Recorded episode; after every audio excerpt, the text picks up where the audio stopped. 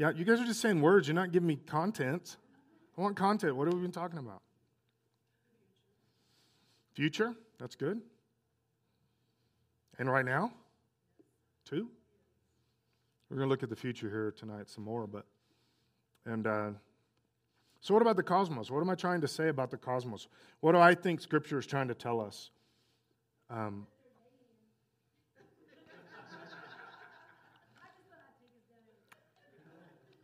no, that's not true, ma'am. Thank you. Okay, guys, I got to tell you guys something about Linda. She now that she left. So, um, so we were laying in bed the other day, and it's early in the morning. Linda gets up very early. She's like five, five thirty max. If she sleeps till six, that's way late for her. She'll even tell me every now and like on a Saturday morning or something, I'm just going to sleep late today. I'm going to sleep crazy late, and she's still up at 6:45. She can't help it. So, so um, she's laying there, and um, and another thing with her is two things about her sleeping is when she goes to bed at night, she puts her head on the pillow, she's out immediately. Boom. I mean, you, you bet, she better not even be in the middle of a sentence. She's out. And then when she wakes up, she's wide awake. She's up. She's up and going. She doesn't lay there and, you know, something like hitting the snooze. First, she doesn't use alarm clocks, but hitting the snooze is not in existence for her. So, so when she wakes up, she gets up. And I was awake. I was laying there, and I, she was asleep. And and she woke up. And I can tell when she wakes up, her breathing changes. You know, she moves over, something rolls or something like that. And I could tell she woke up and she, she started to get out of bed and then she stopped. And I said, What are you doing? She said, It's really cold out there. And I said, And? She said, I'm waiting for a hot flash. she laid there about four minutes. She goes, whoo, through the blanket. She goes, there, it is, there it is. And she got up and wandered around the room. It was no longer, it was no longer cold to her. Okay.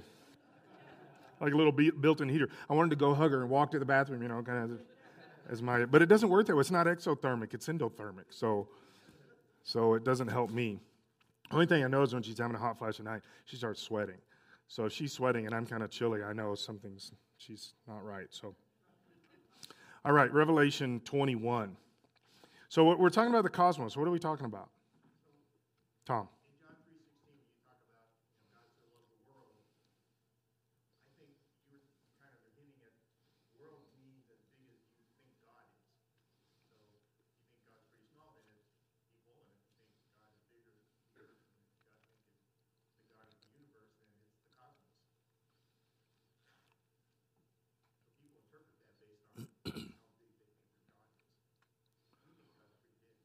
Yeah, that is that is not anywhere close to what I was doing. But but hold on a second.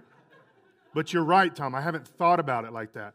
What I was saying is that that God loves his cosmos, his creation, but what you're saying is actually very true. I've never processed it that way. You've heard me say this differently, but in this context, I've never uh, applied it, although I say it all the time, I've never applied it to this. That God so loved his cosmos. In, re- in the relationship to how God is he loves his perfect creation completely. And his perfect creation is, is humongous, transcendent, amazing. And, and that's why Jesus Christ came to die. But how you relate to it, yes, that is all correct and true. I've never processed it that way. But how you relate to it is going to be always limited to, um, to how big you see him.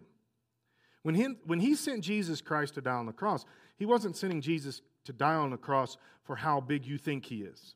He was sending Jesus down on the cross for how big he really is. But whether you whether you extrapolate that or not, or whether you personally apply that a lot, it's always going to be directly related to how big you think he is and how big you think his cosmos is. I believe directs your prayers and your, your ideas and and uh, how you live on this earth and and uh, w- when you see this is one of the things I think we just do as Christians is we read the Bible and and specifically is now, this is not a negative, okay? But if you grew up in church, that's a good thing and it's good to have the stories. But I know from growing up in church, one of the things that happened to me is a lot of the stories that I heard as a kid, I've locked them into that. And I have to, I have to, you know, like shake my mind spirit up to see the story bigger than what I saw it when I was like six, something like that. Um, a bunch of stories like, like David and Goliath for years and years, even as an adult, I'm seeing David and Goliath, and in my head, I'm still seeing the flannel graph of David standing there with with the sword and his, his foot's on Goliath, you know, and that kind of thing. And so, so the story was actually like this big in my head, and, and, and the story is actually humongous. And so I had to kind of retrain the way I thought in my limitations. And, and, and God's cosmos is the same way. His cosmos is not limited to us, His perfect creation is not limited to us. But the way we see ourselves in the middle of this thing is always going to be limited to us. It is. And that's why I think we should pray constantly God, give me bigger horizons. Let me think bigger. You know, help me to help me to see you. Help me to. And then also that's why we do things and go places. And one of the people for me uh, is Louis Giglio. He helps me see bigger. Um, he helps me see things way bigger than I see them sometimes.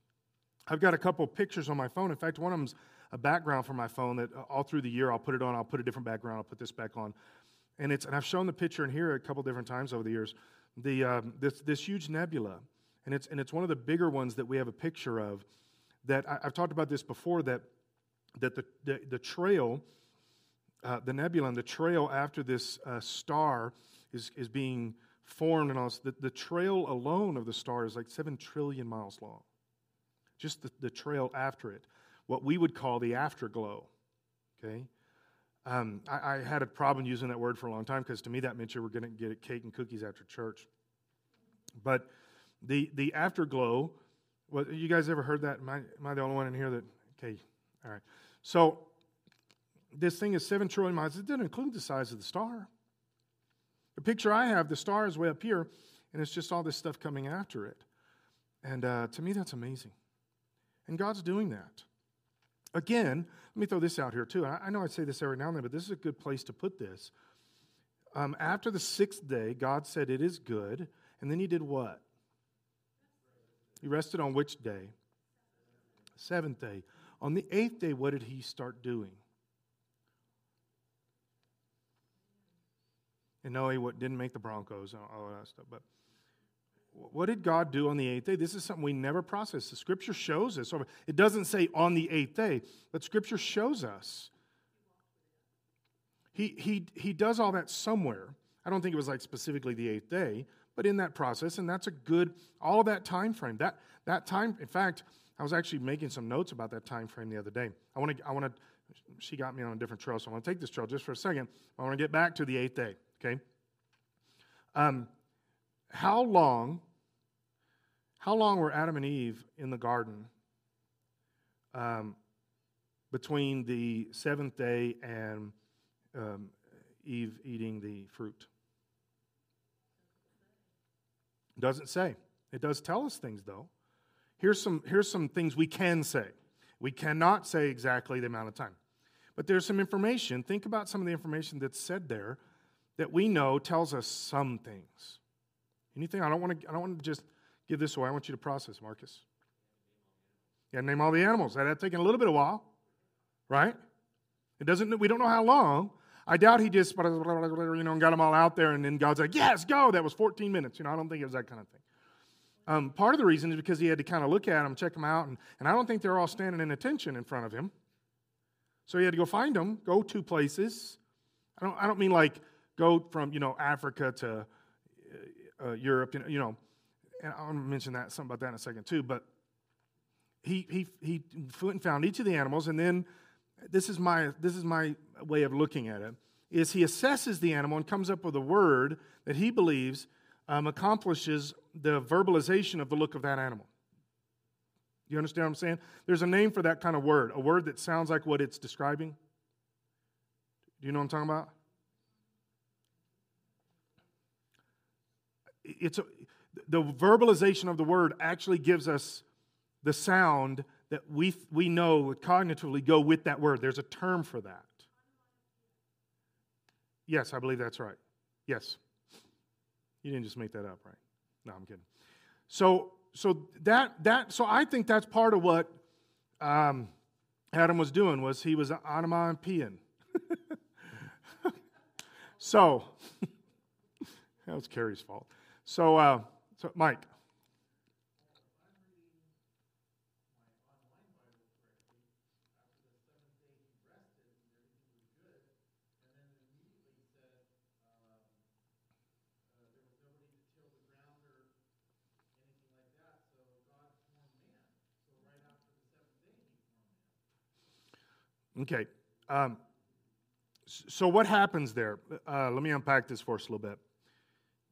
You've got to read it all together, okay? When you read down through it and it gets to the seventh day and it says he rested, then it goes back and begins to describe some of the things that he's doing in those first six days.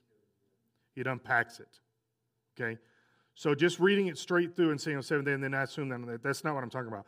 That, that stuff that comes after is a re explanation of all of those different things that happen in the first, in the creation account. Okay? So, um, so he says, well, let's go back to time frame. Let's not go back to the eighth day. Let's stay with what Rosemary was saying. So, what's another thing that God, what did you say? Okay, he walked with Adam. And, but it says he came and walked with, this is after they sinned, he walked with Adam and Eve as, what does it say? He came, he, he came to walk with Adam and Eve in the garden in the cool of the evening, as he always did. As was usual, or that was what he did. Okay? Which lets us know time again, doesn't it? That's a time thing. It wasn't like he came to walk with Adam and Eve for the very first time. It as he did. This was something that was normal. So now we've got two things that give us time. Adam is uh, has, is naming all the animals. And also, what Mike said is actually part of a timing thing, tilling the ground and doing things. There was, a, there was apparently a lot of work. There's no way, in, in, when you read some of these things, there's no way you can come up with anything less than months and months and months or years. Okay? Even the idea of tilling the ground and taking, that means there has to be some kind of growth cycle involved, right? Doing something. Yeah, now that says that in Second Peter. I don't like to use that. Most people will use that scripture to describe timings and things like that in scripture. In other words, what they're saying is they go to that uh, scripture in 2 Peter and say, that means for God, uh, every day is a thousand years for us. That's not what it's saying. It does say that, but what it says is, to God, a day is like a thousand years, and a thousand years is like a day. Okay? If it just said a day is like a thousand years and stopped, you might almost could say that's some kind of quantitative uh, something.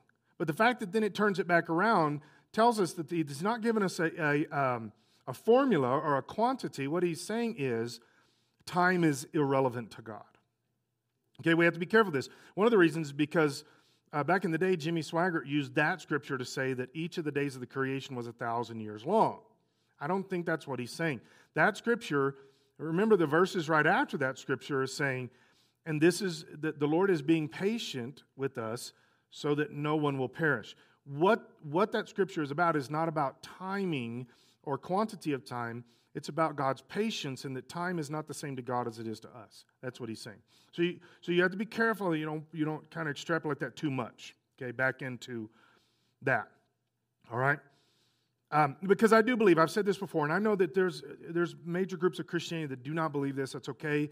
They can believe it they want, but this, I really do believe this. God establishes in that first six days of creation a 24 hour day cycle, and he stays pretty consistent with that. And it's the same terminology of day that he uses there that he uses later in Scripture. So I very strongly believe that the, the, the six days of creation are literal 24 hour days. The only one that theoretically wouldn't be is the one before he creates the time cycle. All right? Once he starts using the word day and he separates the night from the day and calls it a day, once he does that, those are days, 24 hour days after that. Okay? Now, so now we've got um, G, uh, God can walk in the garden, and apparently this shows time that happened. There was tilling and, and doing all this kind of stuff. There was taking care of the garden. There was tending the garden. There was naming the animals. All these different kind of things that are happening. And all of that happening was before what? theoretically. Before they picked the apple. What about tending the garden and naming the animals? That came specifically before what? Before Eve. Eve wasn't created yet. How was Eve created? From Adam, from his rib. And I, have really been processing this quite a bit. I'm going to step out on a little bit of a limb here. I really do. The more I the more I look at this process, the more I do think this is right. But I, my, my caveat here, my disclaimer is give me the ability to change this later, okay? But I, I do believe, so God creates Adam in his image, correct? And then he takes Eve from him, pulls Eve from him. I think that Adam had all of the qualities, not physical, but all of the qualities, spiritual, emotion, everything of male and female. And I believe that when he pulls the rib out of Adam, remember me talking about this a few weeks ago? It's like the bee stinger. He pulls a big chunk of something out, and that's the all the female, like a, and um, and then Adam doesn't die; he lives greater than ever. So uh, pulls all that is, pulls all that is uh, woman out. I, I don't know exactly how that works, but we do know this: Adam and Eve both are created in God's image, and God created Adam perfectly in His image first, and then He pulls Eve from him. So wouldn't it stand to reason that Adam was all of it at the beginning, and then when Eve comes out? that he that she is she gets this part and he retains this part that's just something to, to mill around okay because he was created perfect in the first place so does that mean god only created half at first which theoretically works too i get that it doesn't except that he said he created adam in his image see what i think he did created adam in his image pulls eve out and now there's two halves that are the, the one now the reason i think that is actually greatly because of the marriage context. When we get married, we are now one. Let me say this extra word again. You, you see what I'm saying? Now, I know I'm kind of stretching a little bit there, and if, if you're saying, I don't know, I'm not sure about that, I get that, and, and, I, and I'm not totally convinced yet. But if Adam is whole, pulls Eve out, now they're, they're halves. When you get married, you're whole again. Okay? Now, here's another side, and this is one of the things I do in the marriage series that, get, that helps you to think about this, and specifically helps men and women that are trying to, to navigate this thing called marriage to think about this. Is again, um, God takes the rib. Now, the, the normal way that I've heard this for years is he didn't take a bone out of the head because he didn't want Eve to domineer over Adam. He didn't take a bone from the foot because he didn't want Adam to walk on Eve. He takes a, a, a rib so that they're side by side. But to me, that's not enough. Another process with this is the fact that the rib surrounds all of the vital organs and specifically the heart. And when we're talking about our soul or our heart or our existence, we always talk about it being in here. We don't say, my heart, you know, it's, it's in here. Okay? So then I believe the concept of marriage is built upon intimacy. Sexuality is one of the aspects of intimacy. In today's society, we've made sexuality the focus, and it's not the focus. It's one of the aspects of intimacy. Um, really, really close friends and family members can have deep levels of intimacy that do not include any kind of sexuality. Right? Married couples get the added context of sexuality to develop the intimacy. Uh, but the, the concept of intimacy for me is God takes a rib, creates Adam, and basically uh, creates Eve. Eve spends the rest of womanhood, spends the rest of existence trying to get back in there and protect the heart. To the, the word into me, see. That's, that's Linda's um, existence at some level.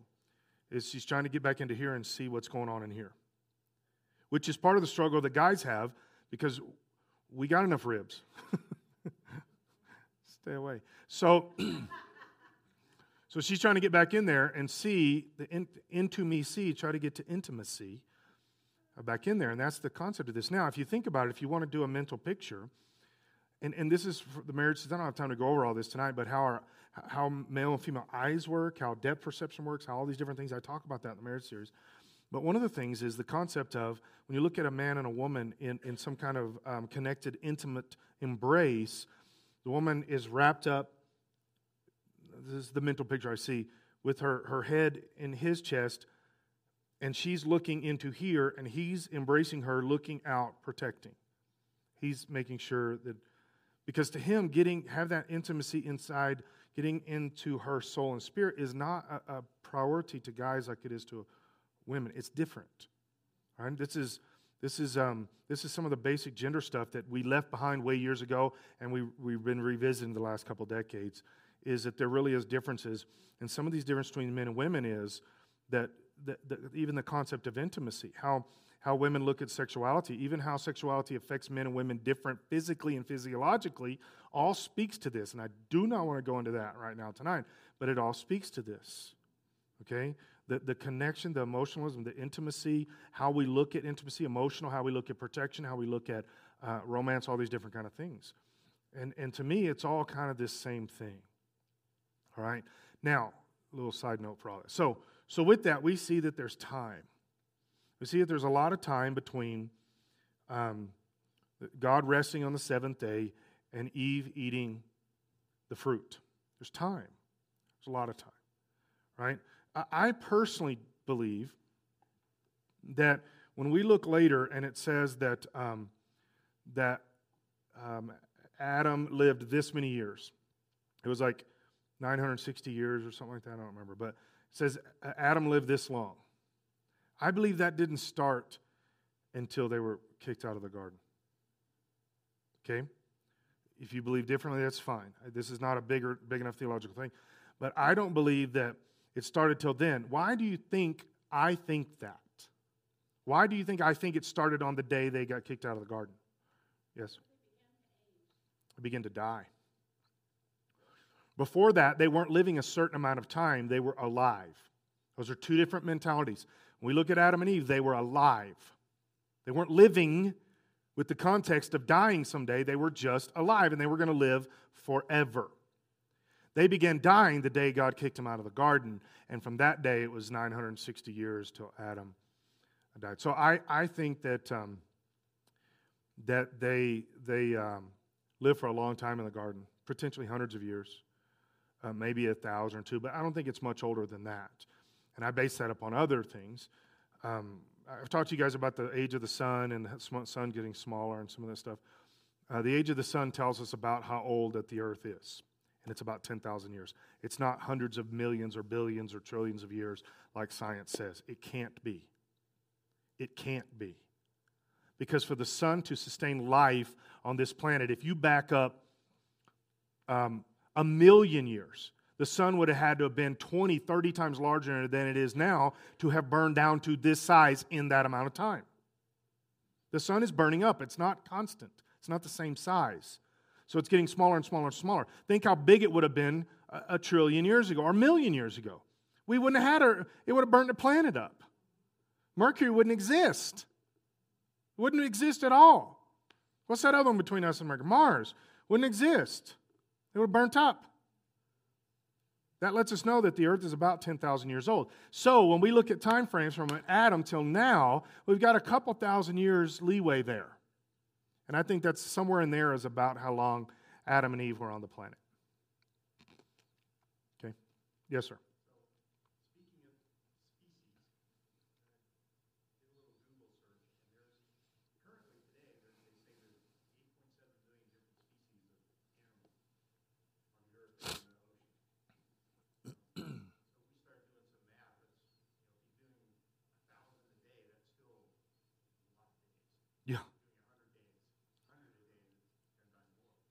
Yeah, and think about this. Think about the capacity of Adam to process all that, remember it, and to put that forth. Now, years ago, we used to say that we're using about 10% of our brain capacity, and science say up to maybe 15 to 20%. And I don't believe that. I think we're using, and science is beginning to show us now, we're actually using a lot more of our brain than that 10 to 20%. But we're still not maxing out capacity wise of what our brain has the capability of accomplishing. Right? So, and I think Adam did. It would have been fun to sit around and talk to Adam or just watch him interact with an animal and then name it. Wouldn't you like to know what Adam named them instead of what we have names of today? All these big names like um, with the species and all this kind of stuff all put together to make, you know, the, the Plegosaurus or whatever. I would like to know what Adam named them. Someday we will when we get to heaven. Well, and, and, I, and this is what I think. I'm basing this completely on supposition. This is what I think. We get to heaven and we immediately we know all the names that Adam gave the animals. We're going to go, those were way better names. Those were way better. So, okay, so now let's go back to the eighth day. It's, it's kind of a trick question. What did God do on the eighth day? Creates day one, two, three, four, five, six. He rests on day seven. What's he do on day eight? No, he makes Adam, I forget which day. We just talked about that. Six, yeah.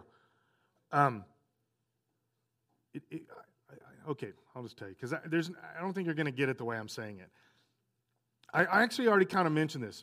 I mentioned the picture that I have of this star that was being coming into existence, and then this big uh, nebula, this big trail after it. Um, that star is way younger than our sun. All right? It's not bazillions of years old, it's just younger than our sun. There are stars right now that we see come into existence right now. See, I, I strongly believe that on the eighth day, God started creating again. I think He just rested to show us, and it was a Sabbath mentality, and you should rest. And it also gave the pause that now this is when we let's do this, let's live life. But I think God is still creating today. I think start day eight, day nine, day 3028, He's still creating. He's always creating. Okay? Out in, the, out in the universe is the easiest way to see the bigger picture of this because he's creating things. We see stars come into existence or stuff like that, and, and we see that mentality. What's, what's some other things that God creates? He's been creating since day one of eight. Mountains? Sure. Shifts and tectonic plates and all that kind of stuff. Boom, you got stuff that raise up and grow and and collapse and all kind of stuff? Okay. New species. Now, I don't know if necessarily he, if he's creating more, but he's doing something there. He's doing something, okay? And we're getting closer to where I'm, I'm trying to get with this. Since day eight, God has been doing something, and he's never stopped, and I believe that it is, in the bigger picture, not necessarily creating new animals or species, but that is true, but he's been creating life. And he's been doing that since the beginning. And he's still doing it today. Every time a, a baby is conceived, God breathed life into that baby. That baby didn't, it isn't just a product uh, of a mommy and a daddy loving each other. Okay? There is more to it than that. God has to breathe his spirit into that human being. Now, I believe that he does this in such a way with Adam, he did it like in a physical way, and it was the very first, and those lungs expanded for the first time kind of thing, and Adam takes on life.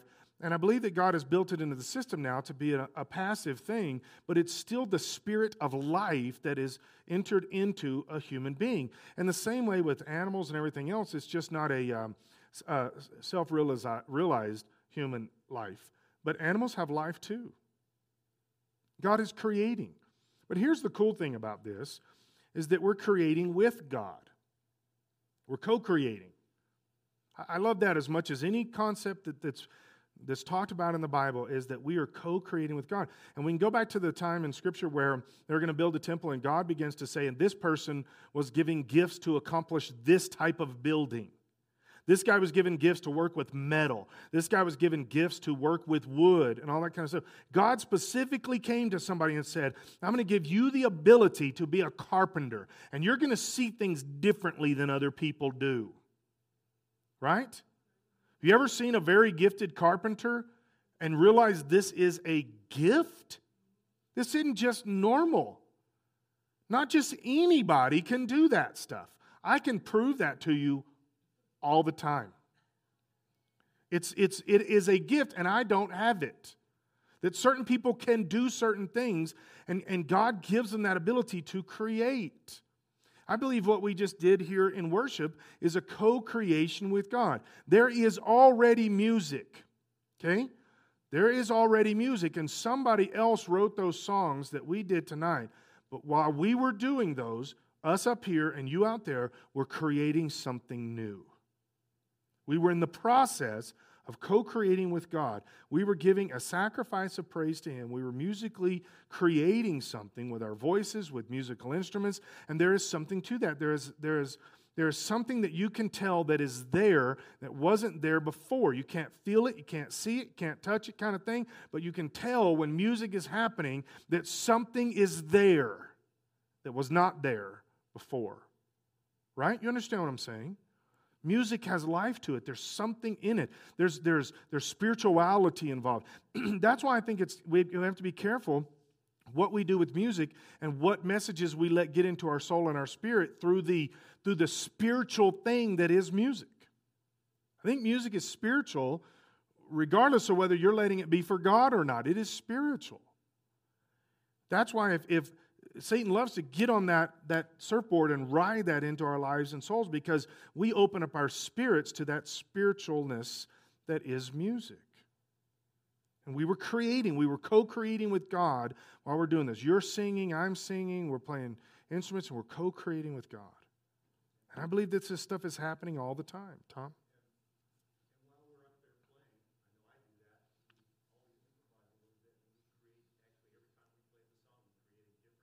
Yeah, it's never, it's never exactly the same. Um, now, recorded music is the same, but think about this: the way it affects other people is never exactly the same. Right? This is just one example, but, but it's a creating thing all the time. God is doing this with us all the time. That's why when He gives us gifts and abilities, we are, we are to use those to co-create with Him. All right? Now, now let's come back to this John 3.16 mentality of the cosmos. God is always creating this perfect order. When He is co creating with us, it's the closest we're ever going to get to having this perfection or whatever. God is still perfect, but He's cooperating with human beings that are not perfect. We are, we are tainted by sin. We're, we're messed up by this, but that's why when we really click in and it, and it goes well, whatever we're creating, whatever we're doing, and it goes well, there is a bigger than us thing that happens there. That's why stuff like art uh, and I, I would expand art to be a lot more than maybe the r- regular definition, but any kind of, well, any, I believe architecture is an art. I believe that that is something um, that, that, that, transcends the person. You know, the, the Empire State Building, the people that built that aren't alive now. The guy that designed it's not alive now. But that's a, that's a testimony of God saying to somebody, hey, we can do something really big. You want to try this one? And they go, yeah, no, I mean really big. Yeah, no, I mean really, really big. And then, boom, Empire State Building. That had to have been created. It had to. It was, it was, it was destined by God to be created because if not, what was King Kong going to climb up? Now, the idea of this co createdness that we do with God, this is part of this cosmos mentality that's why I think it's very important that, coming back to what Tom said, which, which I think was good, it's not what I was saying, but I think he's hitting on something here. How we see God in this cosmos is very important in this subject because it determines whether or not we really try to go down some of these roads of big and grand and transcendent. Can I, as a limited human being, cooperate with the divine supernatural God of the universe and create something? And, and design something and build something. When you have a conversation, you're creating something that didn't exist before. There is process of stuff that's going on from cognitive development that to produce this to you know even the idea of trying to produce a sentence structure and, and things like that animals don't do this this is something that comes from this spirit of God mentality. Animals try to communicate, and they do, they can communicate, but not like we're we we create something out of nothing and put that out there, and it actually carries something with it. There's that, that's why Scripture's talking about our words have power to them and stuff because it's there's a creation aspect that goes along with us and God. Same concept like I was talking about a, an architect, and, and I think that's just as amazing too that an architect can sit down and there is nothing, and all of a sudden there's something. That's that's. I went to the um, to the Guggenheim when I was in New York. That's what it's called, right? Am I saying the right word? Guggenheim. When I was in New York, that's a pretty amazing building. The building itself is pretty amazing. It's a it's a uh, art museum, right? But the building is a work of art, also. Right across the road, well, within a couple blocks of the Guggenheim, is the um, the um, Metropolitan Museum, what people call the Met. Um, there are things in that building, there are works of art in that building that I, I love uh, painted art and sculpted art. I, I, love that stuff. I think because it's so elusive to me, I, I, can't, I can't do that kind of thing. And to see what people create, there's nothing, and all of a sudden they create something. And, you know, 500 years later, we're still looking at this going, wow, that's awesome.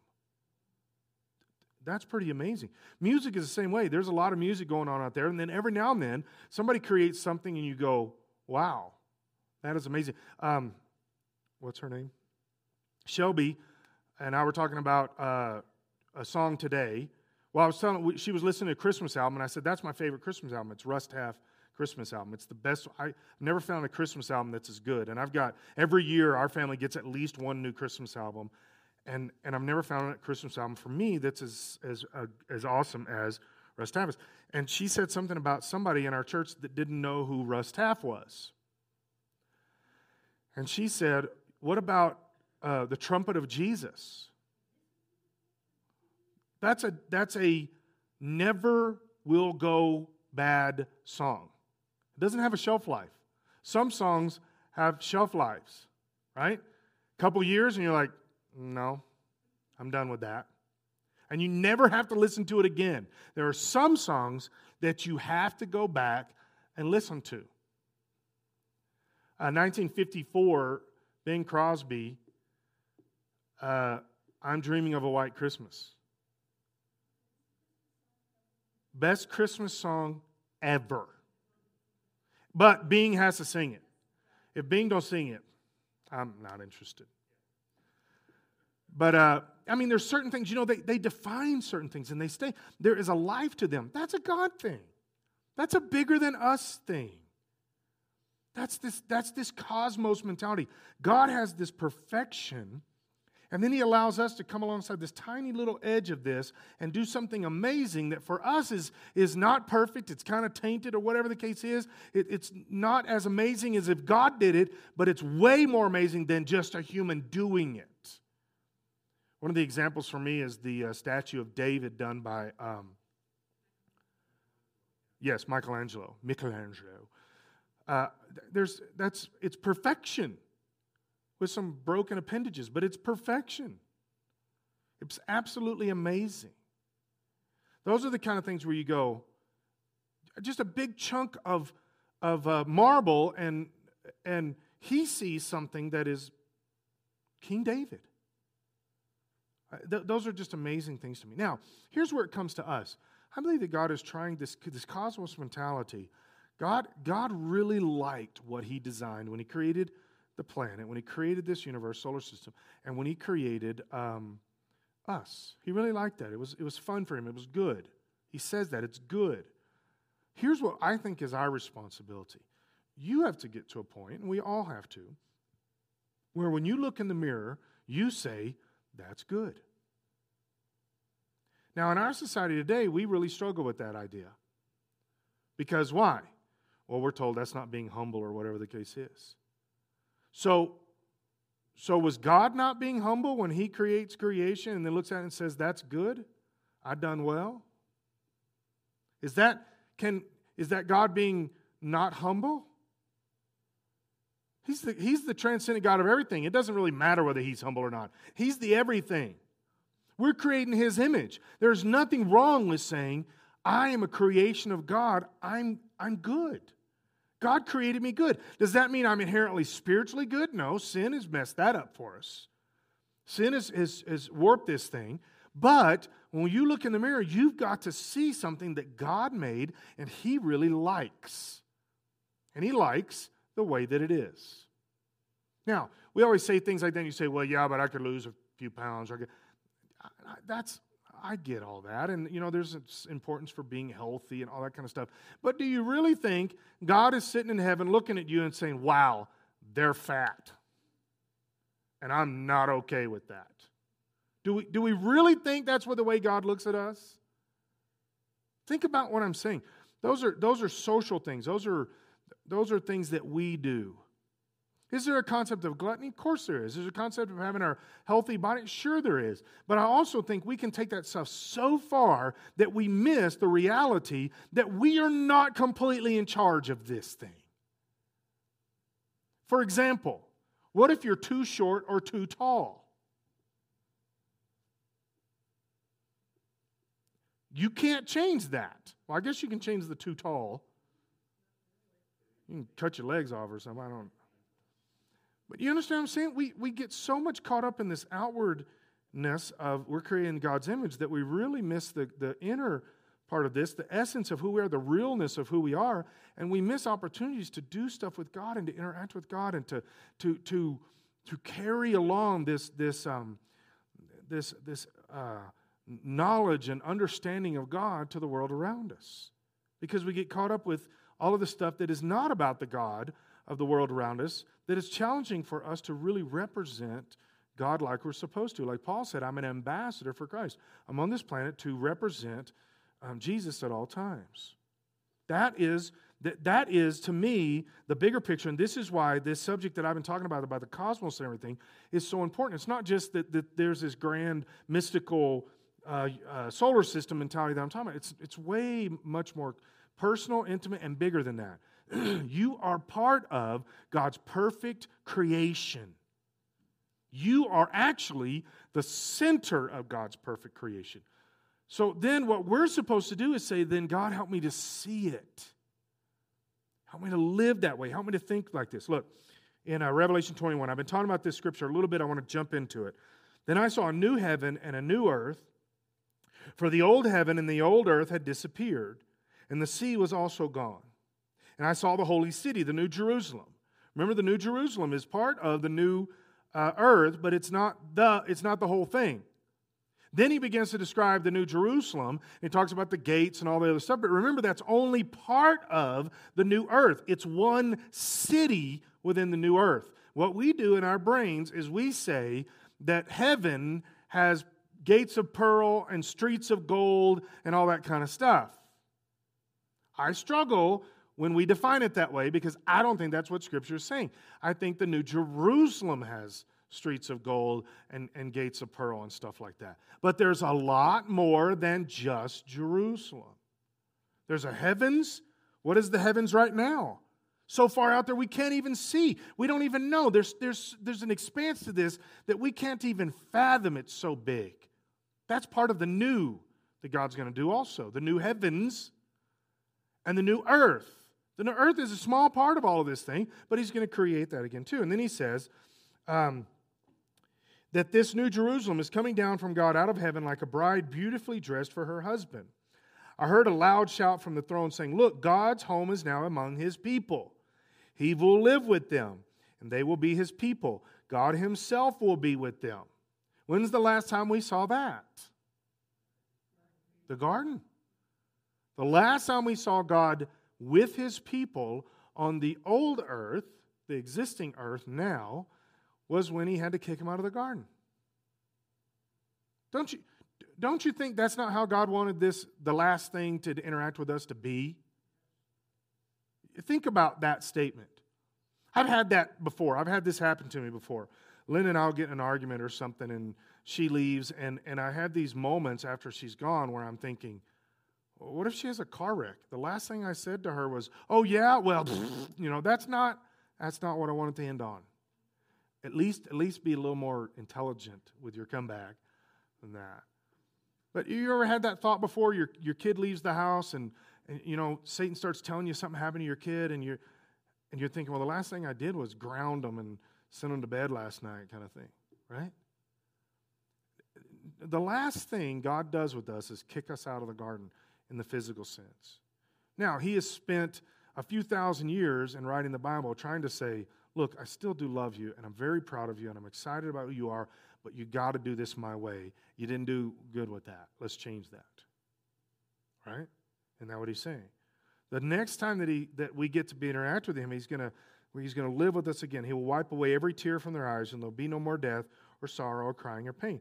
All these things are gone forever. And the one sitting on the throne said, Look, I have made everything new. Now, Are we new at that point? Yes. But aren't we still the same? Right? Aren't we still us? But we're also made new. So there's, there's a tension there. We're still us, but we're made new. New heavens and a new earth. Is that completely new? Well, the foundation of this thing still exists, and he still calls it heaven and earth. So at some point, it is made new, but it's still the same also. It's the old, but made new. It didn't say made different, it said made new. This is the concept of, salvation that's so important. We're still the same people, but we've been created new inside. We've been washed and cleansed, and we are now a new person in Christ Jesus. But are we still the, the same person? Yeah, we're still in this body. If going back to, to what we were talking about earlier, being overweight or whatever, when you get saved, you're still overweight, right? You're still tall, short. You're still the same color you were. You still have the same hair color, whatever the case. You're just new now. And we understand what that means. That's hard to describe sometimes, isn't it? But we know what that means. I'm new. I'm new inside. I'm not necessarily new outside, although I would say when, when you come across Christians, um, they, they start to look different after a while, too. I know, I know, and I don't think it's necessarily just physicalness, but there's something about the Spirit of God within a person that makes them look different at some level, even kind of thing. So, so, um, so now let's go back again to John 3:16. For God so loved everything that he created that he sent Jesus to put this thing back together. He really misses the connection, he misses the, the beautifulness of creation. But he's also doing this with us constantly. Every time we conceive a child, we're co creating. Every time we do something, we're co creating. Every time we make something, we're co creating. There's, there's um, Linda watches these cooking shows all the time, baking shows and all this. And, and there's something about this that's interesting to me. You take this cook that has made 500 cakes. And then you put them on a cooking show and say, I want you to make cake, but change one ingredient. And all of a sudden there's pressure and stress and all this other kind of stuff, and it doesn't come out right or what. Because why? It's not, it's not actually something until you make it something. And you can not do well with that. You can do well, you cannot do well. And there is this creativeness that God gives us to do stuff. Have you ever met somebody that just can decorate uh, just better than other people? They look at a room and they do that, and you're like, that's awesome. You look at the room, you do that, and you're like, nah, it's not so good. You, we, we can name stuff all day long that shows this, this supernaturalness of God that can, that can get in there and do things and do things with us. And we go, hopefully, what you say is, God, thank you for letting me be a part of this. He's going to create the new heavens and the new earth. And we're going to get to be a part of this. And it's going to be um, more amazing than anything we see right now. But when we see it, we're going to still recognize what we know now. And we're going to see the, the difference between what sin did with what we are part of now and what sin, what, what can be created without sin completely. And it's going to be very majestic to us to see the difference in those two. The same thing that God can see on the inside right now, and we can see a little bit when somebody gets saved, we're going to see in perfection when we step into eternity of what God can do with us when there's no sin. And I don't mean just what we look like. I'm saying for the next two million years, when we're ruling and reigning with Him, when we're walking with Him and all kinds of things, when we're doing the stuff that He's created us to do. I can't wait to, to, to pick up a guitar in, in eternity, whatever that is, and play a guitar in eternity because there's a few things that are going to be different. I'm going to be in my perfected self, not tainted by sin, limitedness, or whatever the case is. The guitar is going to be perfect, and you're not going to need sound systems, and it's going to be amazing. My voice will actually be like Russ Taff's voice. Maybe with a little Matthew Ward thrown in there. You guys know who Matthew Ward is? I heard Matthew Ward lives here in Colorado Springs, that, that he goes to Springs Church and leads worship there sometimes, or sings there sometimes. Makes you want to go there, doesn't it? No, it shouldn't. It shouldn't. Makes me maybe just visit. He's one of my favorite singers, too. Um, something about his voice is always powerful. So that's what it's going to be is this perfection. That the best voice that we can give, Pavarotti, the best voice on this planet, is nothing compared to what everybody's voice is going to be like when we get to eternity. That's going to be powerful. All the different things that are us, that the, the shackles are going to be thrown off and we're going to be perfected, and we get to be the way God designed us to be. That's pretty amazing, in my opinion. Tom.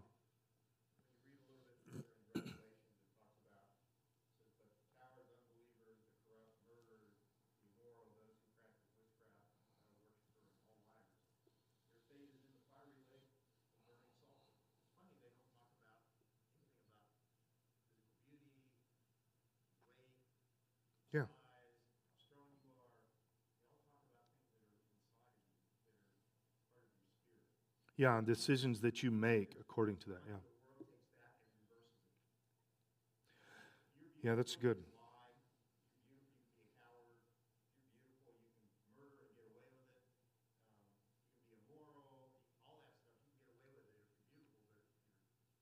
Yeah. That's a very good point, Tom. All these things are, are what's important, and all this, and those are not important in today's society, and all the other stuff is important in today's society. Yeah. Yeah.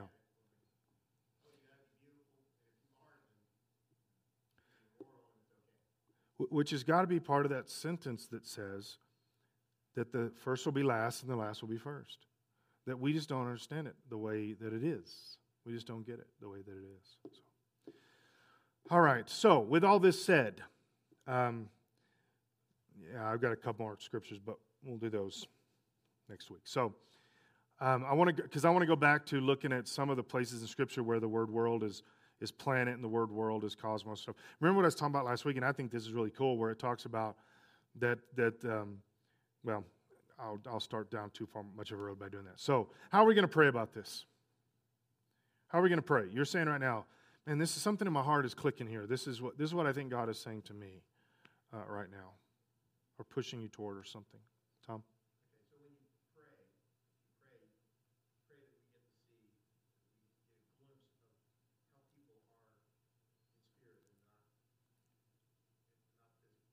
Yeah, that's yeah, I would like to make that dual.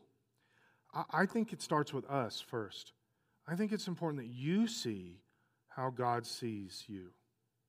Get a glimpse of that wonderful specialness that is you. That God designed that you. And stop worrying about how the world looks at this. Stop worrying, stop worrying about how whether you fit into what somebody else would think is special. That, that doesn't matter. What matters is that God made you and He said, This is good.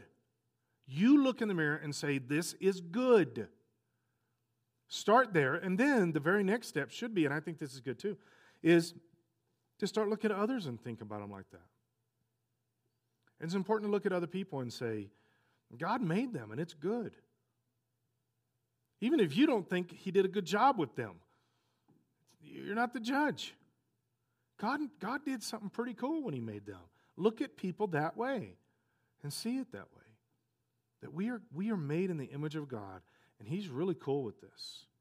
He's really excited about bringing us back into perfection, but not necessarily physical. That's always the way I hear about it when people say, especially when they're getting older, you know, I can't wait to get to heaven. These knees will work again. I say, I get that. I totally get that.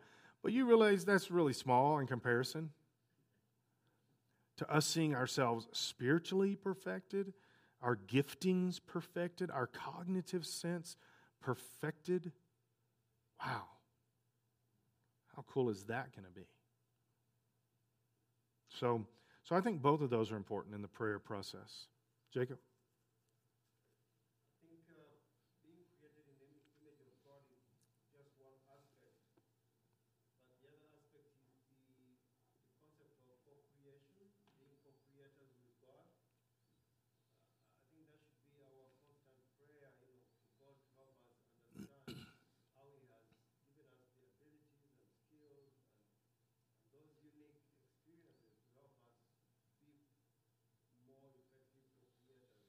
Yeah. And, and to pray that somehow God uh, uh, opens our eyes to see it. You know that when we start to do something, even if it's something that's routine that we do regular basis, we can still say, God, what, do you want to do here? How are you wanting to do this? Give me inspiration, give me direction, give me wisdom, something. Or maybe stepping out into your day that you have to do things that are not done yet, a business deal or a, or a interaction with a person, or counseling or something where you're saying, God, I need supernatural intervention, wisdom, direction, leading, so that when I when I put my hands, my mind, my mouth, something, my brain to this, that it really does represent you. If God's part of this creating process with us, it shouldn't be junk when we're done. Right? And at least, even if it's junk, because sometimes I can't help it with some things I try, but but even if it's not so great, you still gave it your everything when you did it because God's doing that with you. And we can pray that way, we can think that way, and ask God to help us with this. I want to represent you, God. I don't want to just do this. I don't want to just do a job and walk away. You know, people talking about being perfectionists. That's not a bad thing for the most part. Sometimes perfectionists can be so anal about it that it's really their self pride that's getting in the way now. That's different. But being a perfectionist, say, God, I'm not going to just give halfway here. I'm going to give my best. That's important in all circumstances. Right?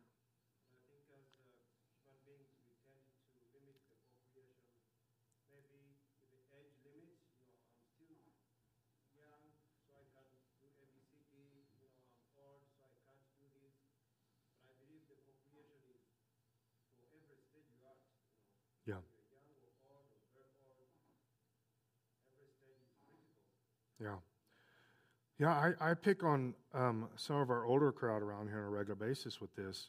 I, I think I think the amazingness that some of our older crowd has with wisdom and understanding, um, sometimes more patience, sometimes you get less patient as you get older at some things, but but just the wisdom and what you can bring to the table. But there's this mentality in the Christian world that, well, when I get, and I know that, that sometimes the church tries to push the older crowd out or to the side. That's not healthy either. But sometimes the older crowd is saying, well, I'll let the younger people do it. I get this on the board. Sometimes older people in our church get nominated and they say, well, I want some of the younger people to do this. We don't need a board of just younger people. We need older people too. We don't need a board of just men. We need women too. It has to be all, why? Because we all have this within us.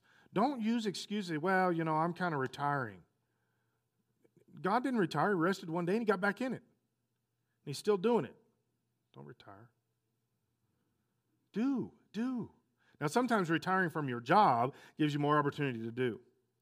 Um, but do, do stuff. Get involved. Create with God. Have Bible studies. Mentor people. Do stuff. Older, younger, whatever. Do stuff. Do it for God, with God. So, yeah, that's solid, Jacob. And we pray God help us with that. All right, so let's pray. God, we thank you so much for uh, truly giving us this amazing thing we call life, and uh, that we have such a small window to, to, to get involved and to get engaged and to, to let you guide and lead. And God, you've given us so many gifts and abilities and talents. And uh, God, I believe that me and every one of us in here, we don't even know all the, the wonderful things that you've designed us with. We, we only use some of them. We only we only investigate some of them. God, open our mind and our spirit to see how big you really are, what you're trying to do with us. Help us to see ourselves the way you want us to be seen. Help us to see others the way you want them to be seen. God, help us to see that this creativeness, this co creativeness in our world and our life every day, that we don't take any day for granted and just go through motions. But God, we look to how we can connect with you. Show us these things, open our spirit up for it. Help us to see and to to investigate and to wonder and to think big and to hope and all the all the stuff. God help us to to not get caught up in, in just just the, the normalcy and the routine of life and the laziness of life and the and the low expectations of life. God help us to always be stretching out there to see you, to see how big you are, and to do big things. God, we pray this. We pray this for your glory ultimately, but also for us because it's cool and you've designed us this way. And we want to do we want to do fun stuff and neat stuff and exciting stuff along with you and to feel your spirit and your hand working with us. God, we pray that, that we would just, just start from just the way we perceive you and perceive ourselves in this big picture. We thank you with this. God, do stuff. with us, and we want to do stuff with you. We thank you, Lord God. We pray all this in your name, Jesus. Amen. All right. We have a, a, uh, very special guest speaker this weekend that you don't want to miss. It's not me. I'm not saying that so you'd be like, ah, and show up and it's just me. Uh, we do. We have, we have something very special uh, happening this weekend. It's, it's big time. I, I feel like I'm saying that tongue in cheek. I'm not. I promise you. Something is happening this weekend you're going to really like. I'm not speaking this weekend. Um, there's something really cool that we're going to be doing this weekend, and you won't want to miss it. So, no, no, Linda's not speaking. I would like for her to more. How many of you would like for Linda to speak more often around here? I can't hardly get her to. She only wants to speak on Mother's Day, and that's because I beg her. Do you, are you acting like that's not true, Linda? You would speak more? You, you saying it out loud? Say it out loud, out of your mouth. Yeah, I would speak more. Say it out loud. I want to hear it come. I want to hear the words. I would speak more if you asked me. If you asked me to. Okay. All right, you guys heard it. That is not that is not true what she just said. Okay, we'll see you guys Sunday morning. Men's breakfast Saturday morning. How the world is a different sound.